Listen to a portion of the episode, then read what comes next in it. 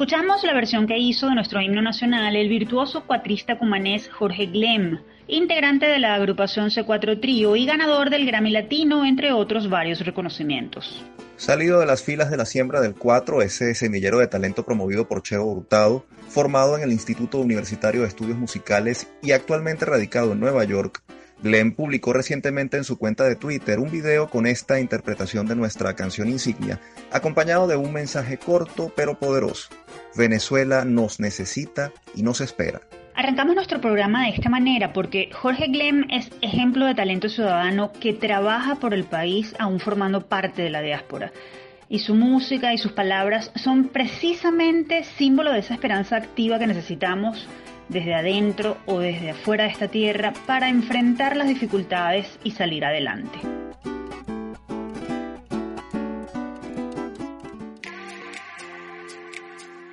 Les saludamos Efraín Castillo y Tamara Sluznis. Y esta es una nueva edición de nuestro programa Universate, las voces de la Universidad Venezolana, transmitido a nivel nacional por el circuito Unión Radio. Este espacio es producido por Unión Radio Cultural y la Dirección General de Comunicación, Mercadeo y Promoción de la Universidad Católica Andrés Bello. En la jefatura de producción están Inmaculada Sebastiano y Carlos Javier Virgües. En la producción, José Ali Linares y Miguel Ángel Villamizar. Y en la dirección técnica están Fernando Camacho y Giancarlos Caraballo. Una vez más nos complace recibirlos en Universate. Seguimos en transmisión especial desde nuestros hogares y aunque nos hemos adaptado a esta nueva modalidad, no podemos negar que extrañamos nuestro estudio. Es así, pero el trabajo continúa y nuestra misión permanece intacta, ser las voces de la Universidad Venezolana. Bienvenidos una vez más a Universate, las voces de la Universidad Venezolana. Estamos muy contentos de tener un nuevo contacto con ustedes a través de Unión Radio. Ponemos a su disposición nuestras redes sociales. En Twitter e Instagram somos arroba Universate Radio. Y como este es un programa resumen, hoy volveremos a escuchar la entrevista que le hicimos al científico venezolano Benjamín Sharif, rector de la Universidad Metropolitana UNIMED, a propósito del 50 aniversario de esa institución. Vamos a escuchar.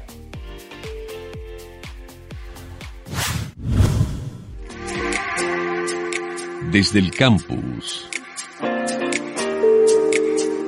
Como les comentamos en la apertura, el 22 de octubre la Universidad Metropolitana UNIMED arribará a su 50 aniversario, pues fue ese día, pero en 1970, cuando abrió oficialmente sus puertas. La institución de gestión privada ofrece actualmente 19 carreras de pregrado y al menos 20 programas de posgrado y se ha convertido en uno de los referentes más importantes de formación superior en el país. Según señala su hoja informativa oficial, la UNIMED nació con el objetivo de capacitar con criterio moderno a jóvenes venezolanos, llamados a integrar equipos profesionales calificados y a ejercer una influencia decisiva en el desarrollo del país.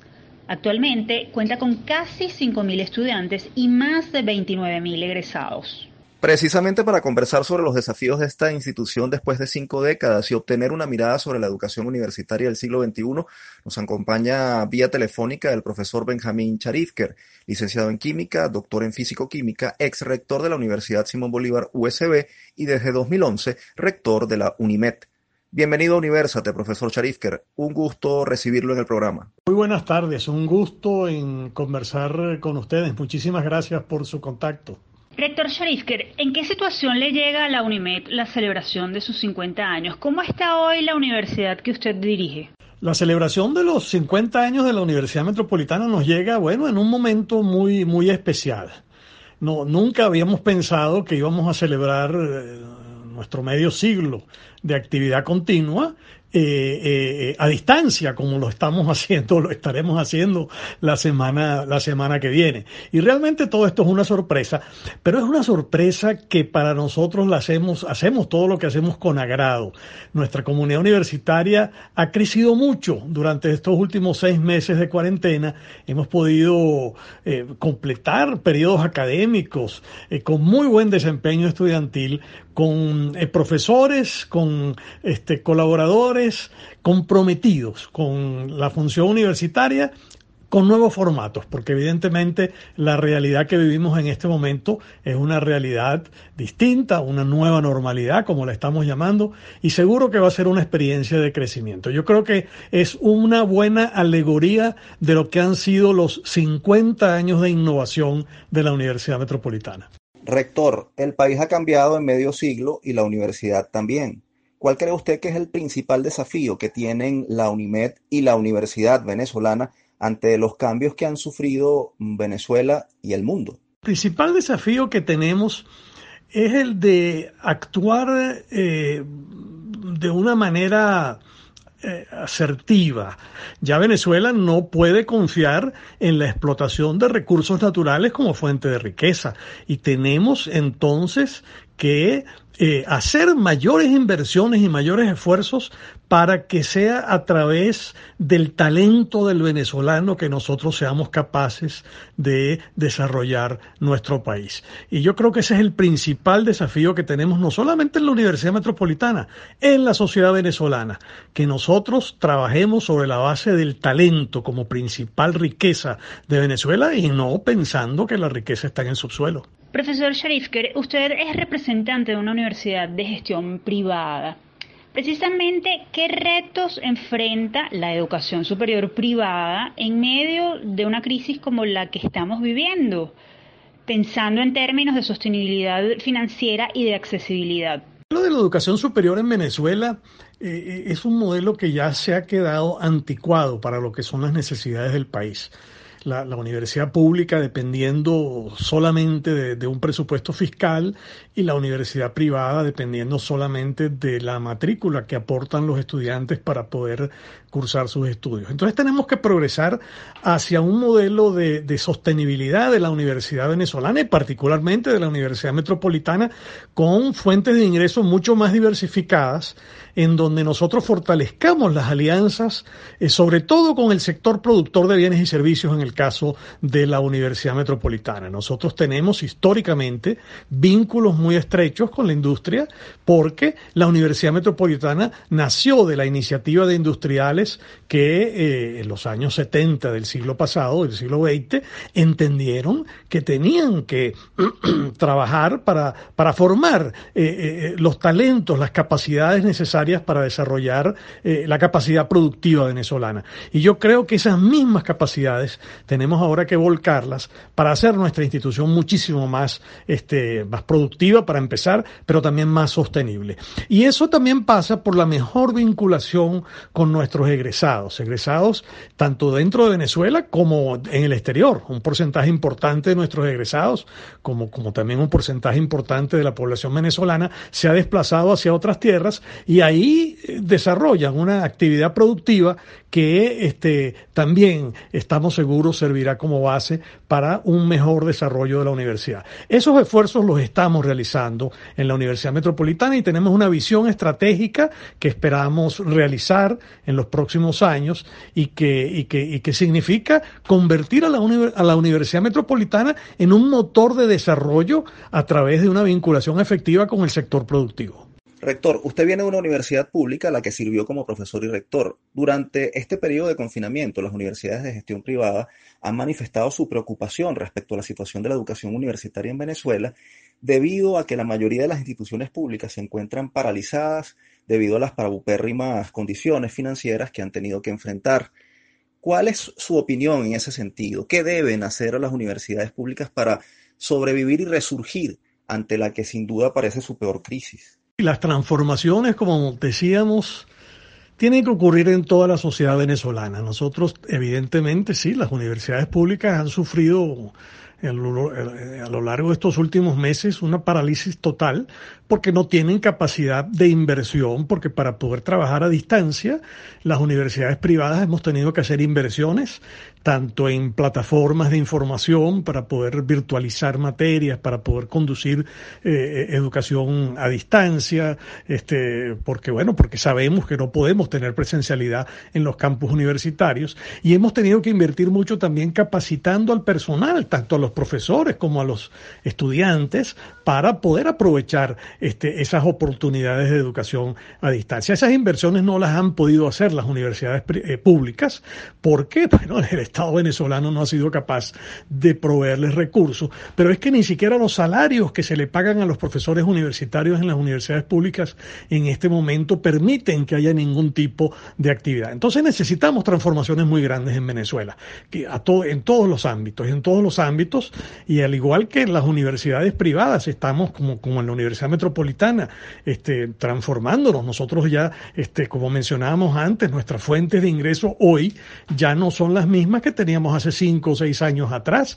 Hemos diversificado ya las fuentes de financiamiento y las seguiremos diversificando para asegurar este, no solamente nuestro sostenimiento, sino nuestro, sino nuestro desarrollo, para poder tener programas acreditados inclusive a nivel internacional, de forma tal que podamos asegurar la calidad de las funciones que hacemos. Y las universidades públicas venezolanas no les queda más remedio que hacer lo mismo, que buscar otras fuentes de financiamiento, porque sencillamente el Estado venezolano no es capaz de financiar la educación superior de calidad a la cual los venezolanos, bueno, por décadas nos hemos acostumbrado y que hoy en día son aún más necesarias ante la, la pérdida de ingresos que han venido por las, por las exportaciones tradicionales petroleras que, como sabemos, por, por muchas razones, están hoy en el piso. Finalmente, rector, y muy breve, porque bueno, se nos agotó el tiempo. Después de 50 años de existencia, ¿cuál es el mensaje que da la UNIMED a la comunidad universitaria y al país? Nuestro mensaje fundamental es que la respuesta al desarrollo es la educación universitaria de calidad, de buena calidad. En eso hemos estado empeñados por 50 años en la Universidad Metropolitana y estamos buscando constantemente mejores maneras de realizar ese propósito a través de una educación que concebimos como fundamentada en el estudiante y hacia el desarrollo de las competencias, que es como están orientados en este momento todos nuestros programas de estudio. Interesantes las reflexiones que ofreció el rector de la UNIMED, Benjamín Charifker, sobre la realidad de las universidades públicas y privadas y sobre el reto que tienen de reinventarse para adaptarse a las necesidades del mundo actual. Así es, Efraín, muy valiosas, no solo porque vienen de un académico que está al frente de una institución privada que ya alcanzó medio siglo, sino porque Benjamín Sharifker también brindó su experiencia por muchos años en una universidad pública, de igual manera como rector estamos refiriéndonos a la Universidad Simón Bolívar. Y esto, sin duda, le da una visión muy completa del asunto. Y ahora repondremos para ustedes la entrevista que nos brindó la profesora Magali Vázquez González, secretaria de la UCAP, respecto al novedoso protocolo para la prevención y atención en casos de acoso y violencia sexual, aprobado y ya en vigencia en la Universidad Católica Andrés Bello. Presten mucha atención. El Consejo Universitario de la Universidad Católica Andrés Bello, UCAB, integró al reglamento universitario el protocolo para la prevención y atención en casos de acoso y violencia sexual. Esto bajo una política de tolerancia cero a actos que atenten contra la integridad física, psíquica, moral, espiritual y sexual de los miembros de la comunidad ucabista. Con este protocolo, que es único entre las universidades venezolanas, la UCAP se ha planteado ratificar su compromiso de promover una cultura de prevención contra el acoso y de investigar y sancionar cualquier conducta que se considere hostigamiento o violencia sexual cometida por eh, miembros de la comunidad universitaria o en contra de alguno de ellos, se perpetren estos actos dentro del campus o fuera de él siempre que se cometan actividades que involucren directamente a la universidad. Además, según el documento, la institución se compromete a acompañar y asesorar a víctimas de acoso o de violencia sexual que pertenezcan a la comunidad universitaria, también de propiciar actividades formativas e informativas de sensibilización en el tema. Todos los procesos tendrán un acompañamiento psicosocial y serán abordados con enfoque de género. Para darnos más detalles sobre esta innovadora norma, nos acompaña vía telefónica la profesora Magali Vázquez, abogada, doctora en Derecho, secretaria de la UCAP y coordinadora de la comisión que elaboró este protocolo para la prevención y atención en casos de acoso y violencia sexual. Bienvenida nuevamente a Universate, doctora Vázquez. Muy agradecida con la invitación de Universate, pues para conversar sobre este importante e innovador tema eh, que se recoge en el protocolo aprobado por nuestra universidad. Profesora, ¿qué les llevó a formular este instrumento que sin duda sienta un precedente muy importante en las universidades venezolanas? Bueno, la iniciativa eh, surge a partir de una solicitud que formuló el Consejo de Extensión de la sede Guayana, a partir de eh, una denuncia que se hizo pública a través de las redes sociales el, 10 de, abril del año en curso. Eh, bueno, esta denuncia señalaba unos presuntos actos de acoso que habría padecido una exalumna de la universidad en esa sede y bueno, motivó pues a que el tema se tratara en el Consejo de Extensión y el Consejo de Extensión acordó solicitarle al Consejo Universitario la aprobación de un protocolo dirigido a prevenir el tema de, de, violencia y acoso en, eh, las, en los campus de la universidad.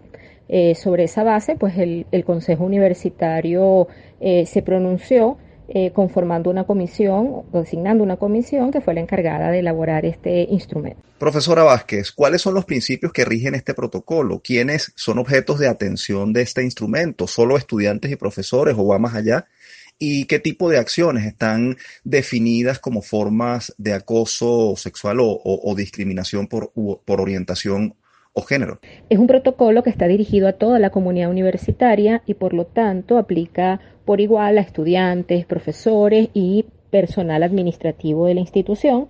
Y está sustentado pues en una serie de principios como el principio de, igualdad, eh, protección de la dignidad, no discriminación, el principio de buena fe, este, de, imparcialidad en cuanto a lo que es la actuación y contempla pues una serie de infracciones que son las que nosotros calificamos como supuestos de acoso o violencia sexual que este, eh, van desde conductas eh, que pueden dar lugar a una amonestación hasta la expulsión de la universidad.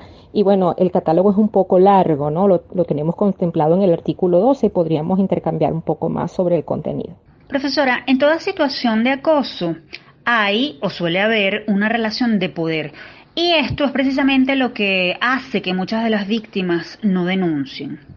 ¿Qué tipo de acompañamiento se les ofrecerá a quienes denuncian hostigamientos, violencia o discriminación a partir de este protocolo para garantizar que sus denuncias sean escuchadas? Efectivamente. Eh, el acoso, pues por definición, supone necesariamente que hay una relación de poder que es justamente de la cual se vale eh, la persona que incurre en, los actos de acoso, ¿no? En nuestro protocolo está contemplada pues una ruta de atención que va desde el momento que se activa, el momento en que la persona presunta víctima de alguno de estos hechos acude en principio, pues a la comisión disciplinaria de la universidad, esto está planteado para las dos sedes de la institución, y eh, eh, pide pues ser plantea la situación de la cual ha sido presunta víctima y este se le van a dar en ese momento lo que llamamos los primeros auxilios jurídicos y también psicológicos en el caso de que esta persona pida eh, que esté presente un, psicólogo. Eh, a partir de allí pues se notificará a los organismos encargados de la apertura de procedimiento disciplinario si efectivamente pues se, la víctima quiere eh, eh, hacer uso de esa alternativa y está previsto todo un, procedimiento en el que se garantiza la confidencialidad, el trato y el acompañamiento psicológico en orden pues a evitar que esta persona pueda ser nuevamente objeto de lo que llamamos un proceso de victimización secundaria. Profesora, usted mencionaba anteriormente que entre las sanciones se encuentra la amonestación o la expulsión de la universidad de quien hubiera eh, cometido esta, eh, esta conducta de acoso o violencia ah, sexual. Ahora bien, ¿cómo se garantizará el debido proceso, es decir, el principio de presunción de inocencia, para evitar que el protocolo sea utilizado con otros fines? En el protocolo está previsto que eh, si una persona pues denuncia falsamente a otra, de alguno de estos hechos, pues podría eh, obviamente ser sujeto de, de, una sanción, no solamente en el ámbito académico, porque esto puede dar eh, cabida pues a que también la persona falsamente denunciada pues pueda ejercer sus acciones eh, ante las instancias correspondientes. las sanciones que nosotros hemos contemplado van, como decía, desde la sanción más leve, que sería la amonestación, hasta la más grave, que puede ser la expulsión o la destitución, si estamos hablando, por ejemplo, de un profesor o de un miembro del personal administrativo, ¿no? Es decir, que está planteado lo que llamamos nosotros tres niveles de gravedad. Profesora, hay un trabajo de educación muy importante en relación con este tema que hay que poner en marcha entre los miembros de la comunidad universitaria para que esto no se quede solo en papel. ¿Qué está planteado en ese sentido para que la comunidad universitaria, la comunidad bucavista, se entere de que existe esta normativa, esté alineada con ella y en efecto el protocolo se pueda cumplir?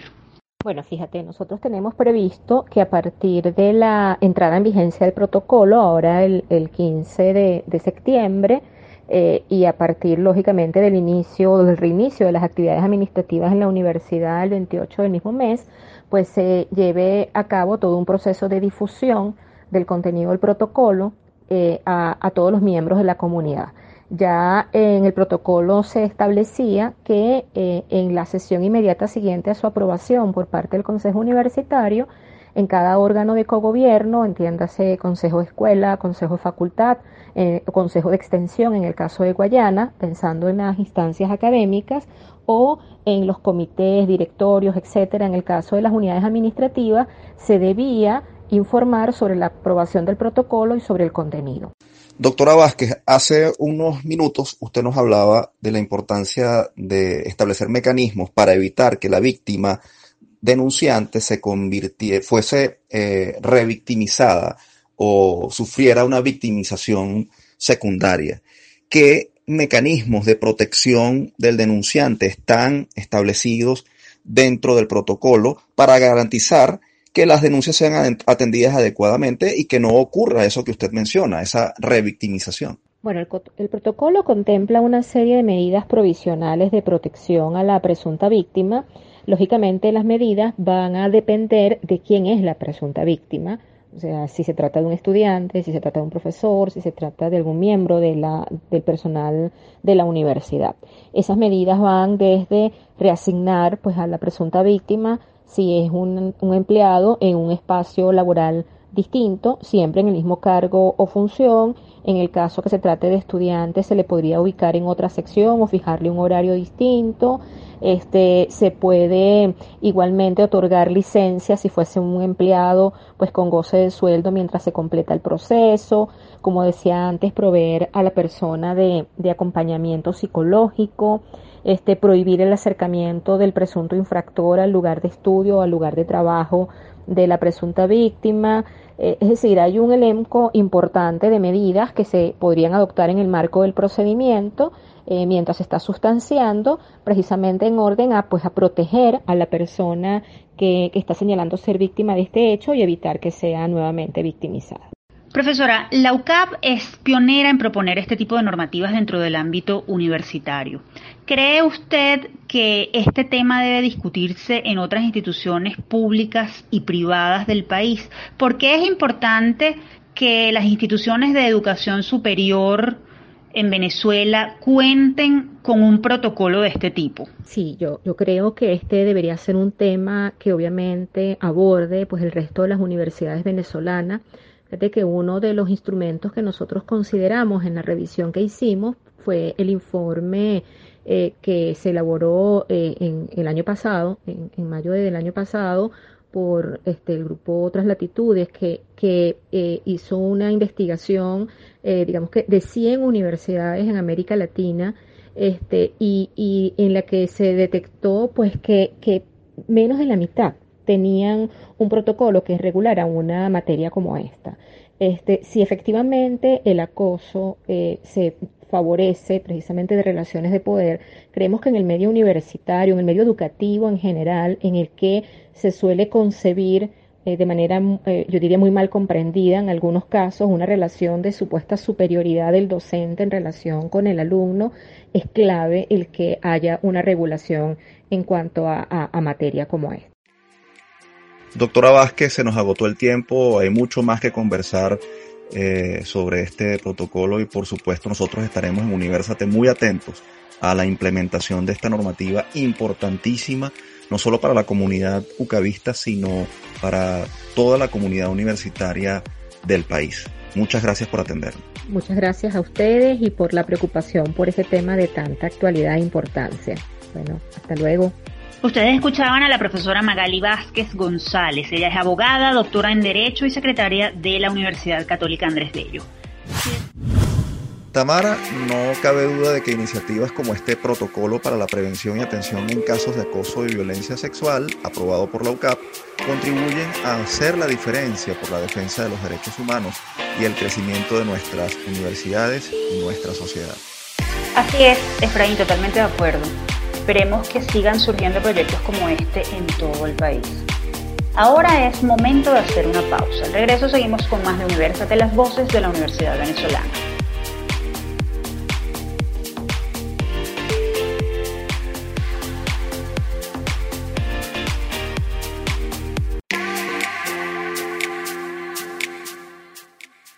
Seguimos con más de Universate, su revista radial universitaria de todos los fines de semana. Recuerden que si desean dar a conocer su iniciativa, investigación o evento universitario, pueden escribirnos a nuestro correo producciónuniversate.gmail.com. Y en este segmento nuestro programa se llena de cultura. Repetiremos para ustedes la entrevista que nos concedió la artista venezolana y universitaria ejemplar María Teresa Chacín. Vamos a escucharla. Universitarios y famosos.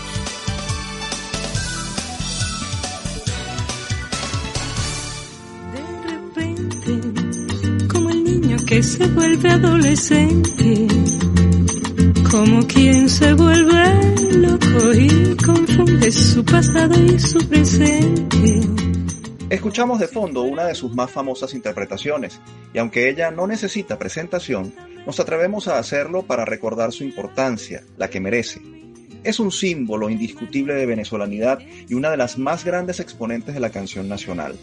Nacida en Caracas el 22 de enero de 1945, este 2020 alcanzó los 75 años de vida. Además, está celebrando nada más y nada menos que 58 años de carrera artística. Hablamos de María Teresa Chacín, cantante que comenzó su trayectoria musical en 1962 cuando se integró al Orfeón Universitario de la UCB, agrupación con la que recorrió Venezuela y varias partes del mundo durante casi una década.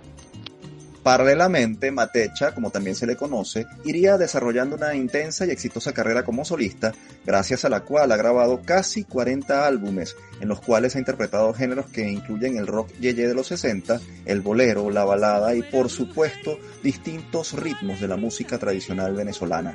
También ha sido acompañada por grandes compositores como Simón Díaz, Chelique Sarabia, Aldemaro Romero, Juan Vicente Torrealba, Manuel Graterol, Ali Agüero, Luis Laguna y Armando Manzanero, por solo nombrar algunos.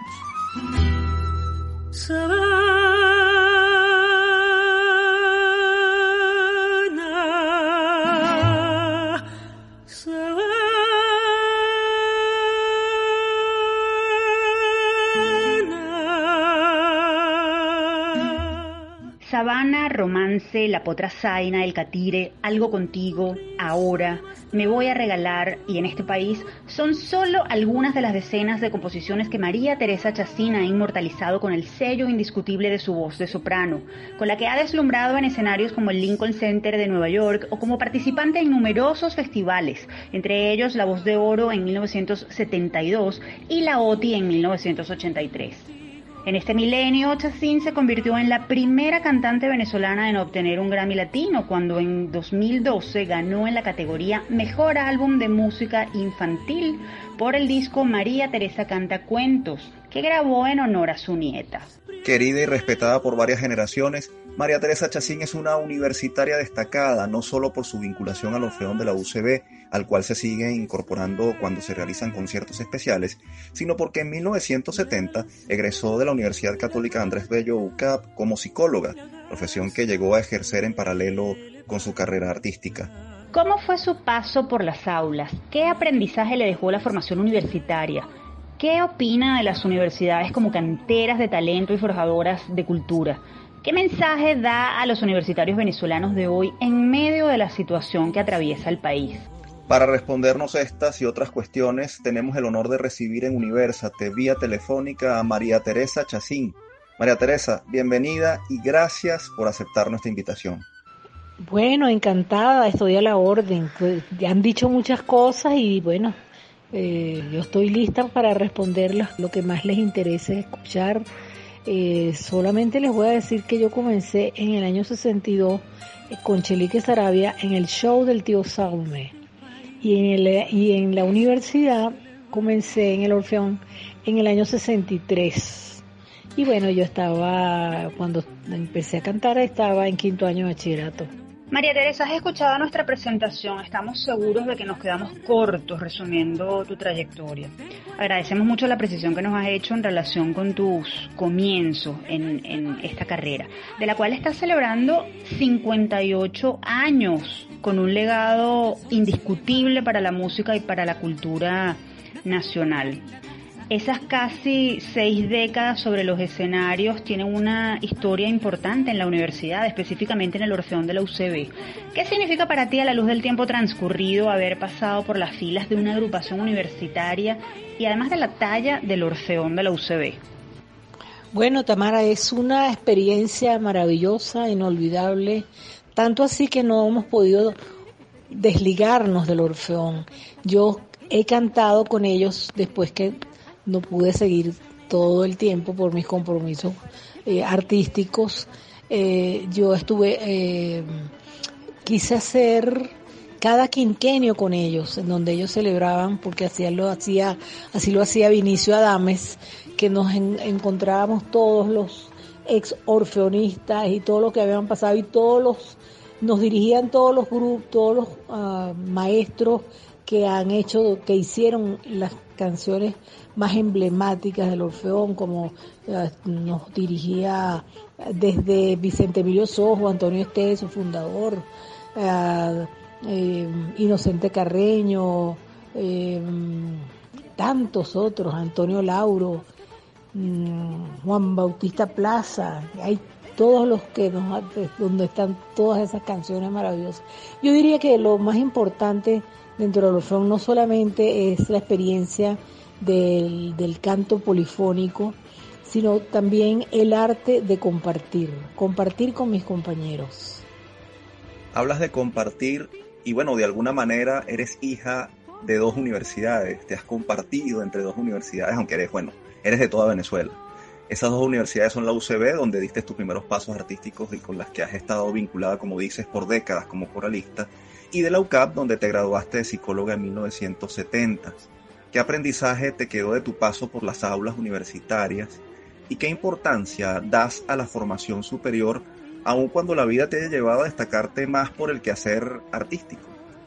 Bueno, primeramente yo diría que ah, fue una época maravillosa en la Universidad Central, eh, porque no solamente yo soñaba con estar en el Orfeón. Yo creo que antes de entrar entrar al aula de clases en psicología, entré al salón de ensayo para inscribirme, aunque bueno, yo con Vinicio Adame, esto una vez pues ya en quinto, no, quinto año o antes me invitó para cantar en los Juegos Panamericanos, en donde estaba inauguraban el las instalaciones del gimnasio cubierto.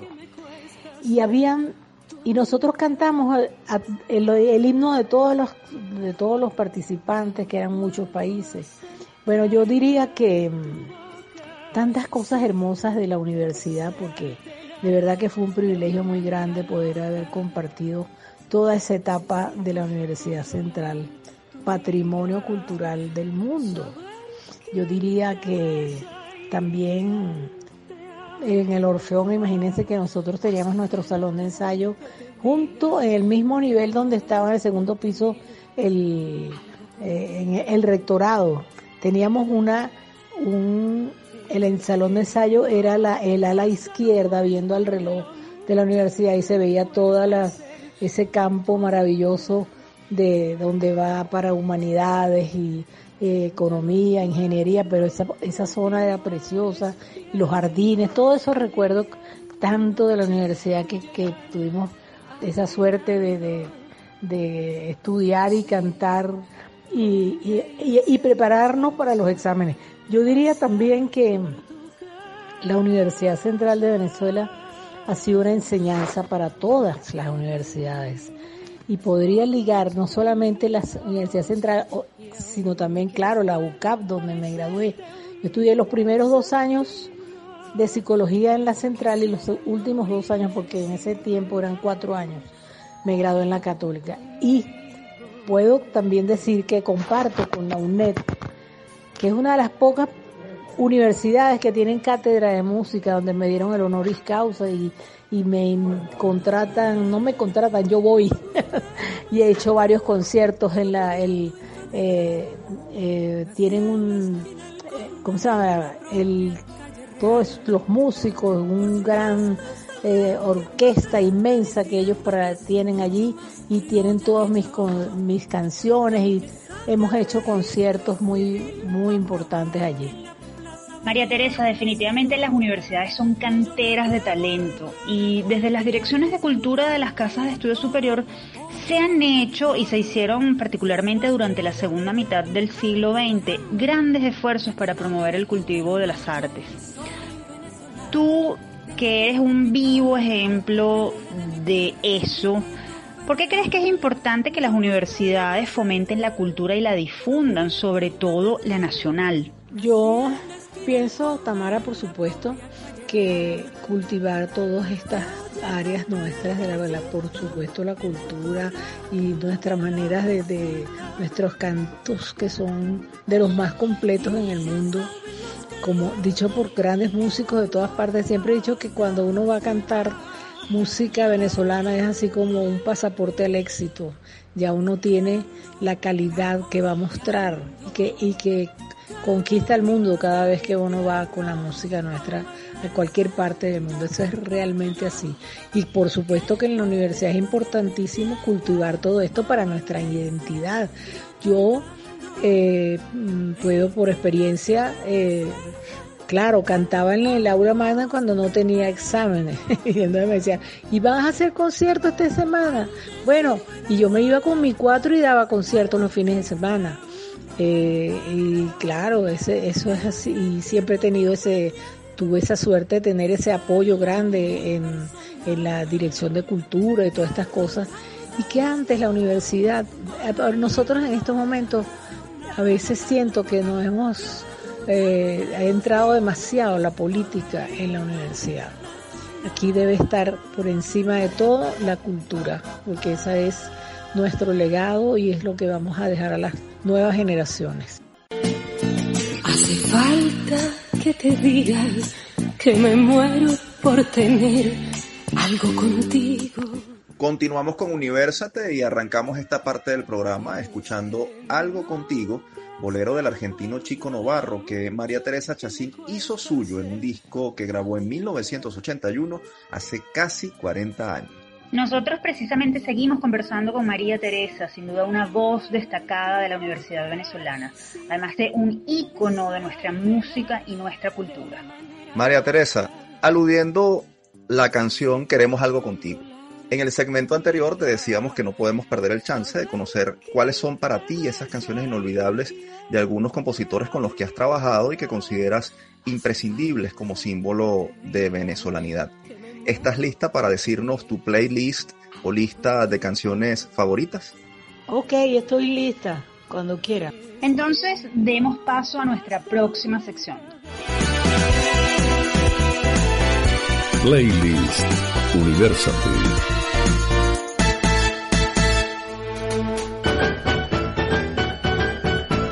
María Teresa, comencemos con Aldemaro Romero. Con él grabaste varios discos y algunos de ellos en Inglaterra con la Orquesta Sinfónica de Londres.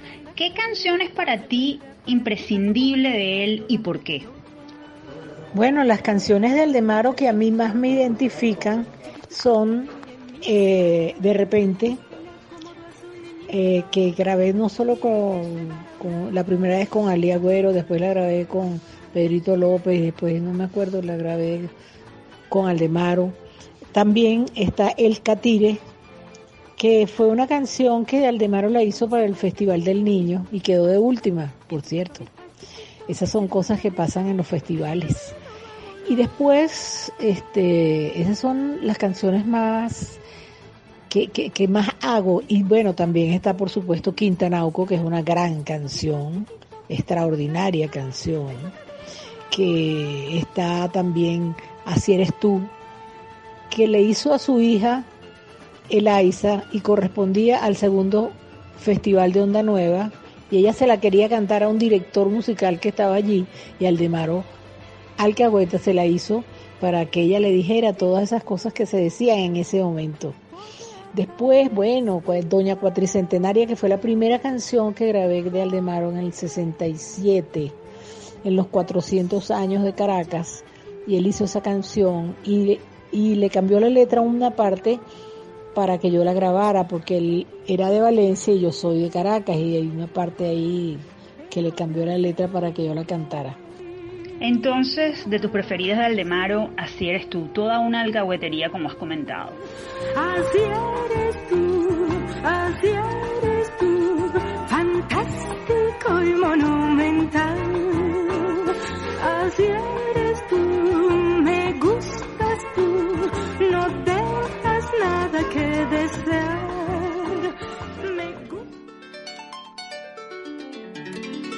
A ver, María Teresa, con Chelique Sarabia comenzaste tu carrera como solista y, entre otras cosas, con una de sus composiciones representaste a Venezuela en el Festival de la OTI en 1983. ¿Cuál es la canción fundamental que has interpretado de Chelique y por qué? Yo tengo mi preferida, pero ¿cuál es la preferida tuya? Bueno, Efraín, la que no dejo de, de cantar, que es cada día, además que cada día está más actual, por supuesto, eh, me refiero a En este país. Esa canción me la hizo Chelique para un, un, programa que yo iba a hacer en Radio Caracas Televisión, donde le iba a hacer cada programa en una ciudad, en un sitio diferente, en los Andes, en Margarita, en Caracas, por supuesto, en, en distintas partes que, que, fui, fui a Barquisimeto.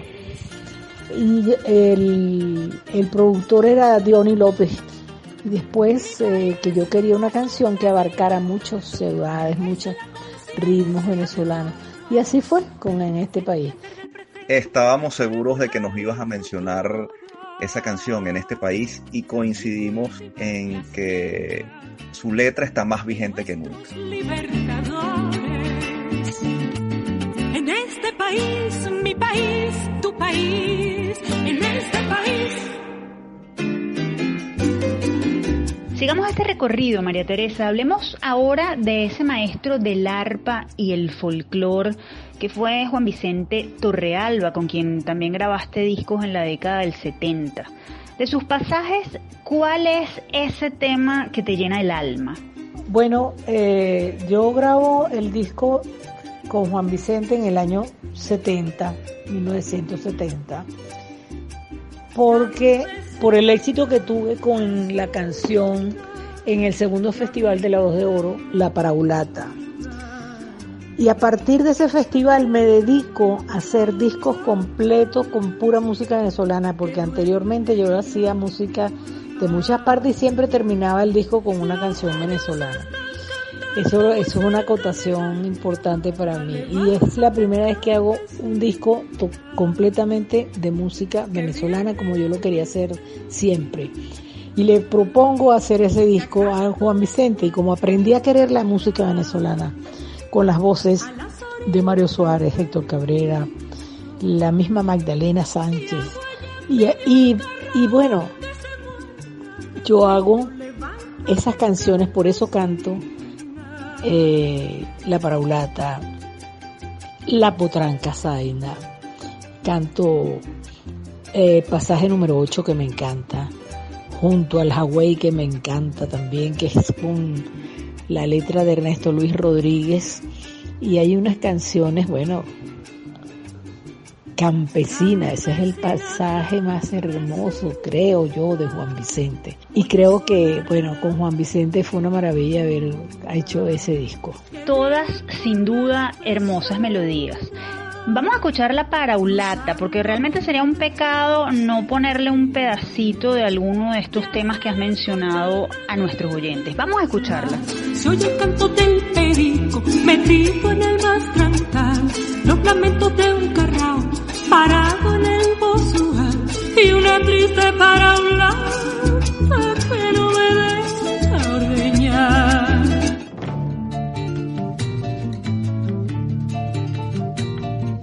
María Teresa, otro gran compositor que te entregó melodías hermosas fue Manuel Graterol, Graterolacho. De esas creo que el país tiene su favorita, yo también la tengo, pero vamos a ver cuál es la tuya, a ver si coincidimos. ¿Cuál es tu favorita de Manuel Graterol? Aparte de que fue un gran amigo, él es, él fue autor, él fue, él fue un gran poeta. Las letras son de él, las letras de la canción Romance, esa es una de las canciones preferidas que yo tengo, y la música es de Rodrigo Troconis. También me hizo El Pajarillo, que es con eh, la que hice con Aldemaro y la Sinfónica de Londres. También la grabé con Henry Rubio en el arpa. Es un maravilloso poema. Esas son las dos grandes eh, canciones que hice con Graterolacho. Después hice muchas más, por supuesto. Es inevitable no emocionarse con esa pieza, Romance, a la que le puso música Rodrigo Troconis, como dices, y más aún con tu voz, María Teresa. Vamos a oír un pedacito. Las hojas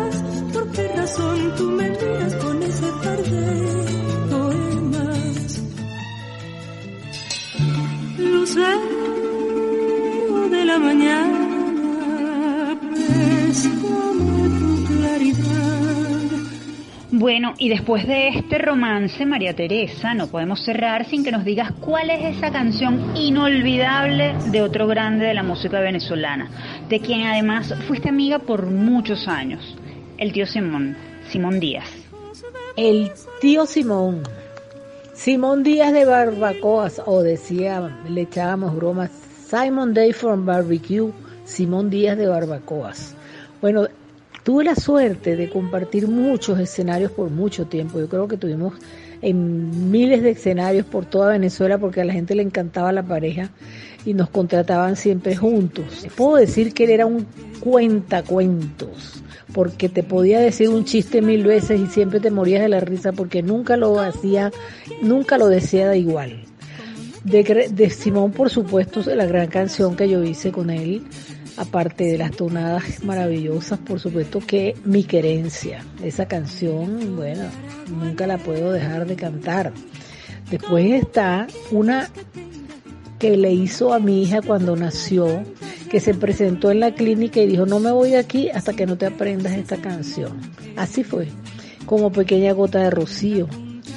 Y eh, cuando cumplía 25 años cantando, él me hizo una tonada que era corral de ordeño, que era como eh, se puede se va a llamar va llamando las la, las vacas por sus nombres, hace rima con los nombres y de allí surge un profundo poema precioso. Se te fue quien te quería, melodía, por los caminos del viento barlovento. Por ahí va. Se te fue quien te quería, melodía, por los caminos del viento barlovento.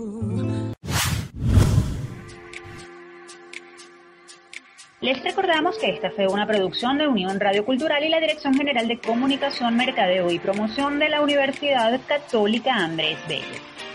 En la jefatura de producción estuvieron Inmaculada Sebastiano y Carlos Javier Virgües.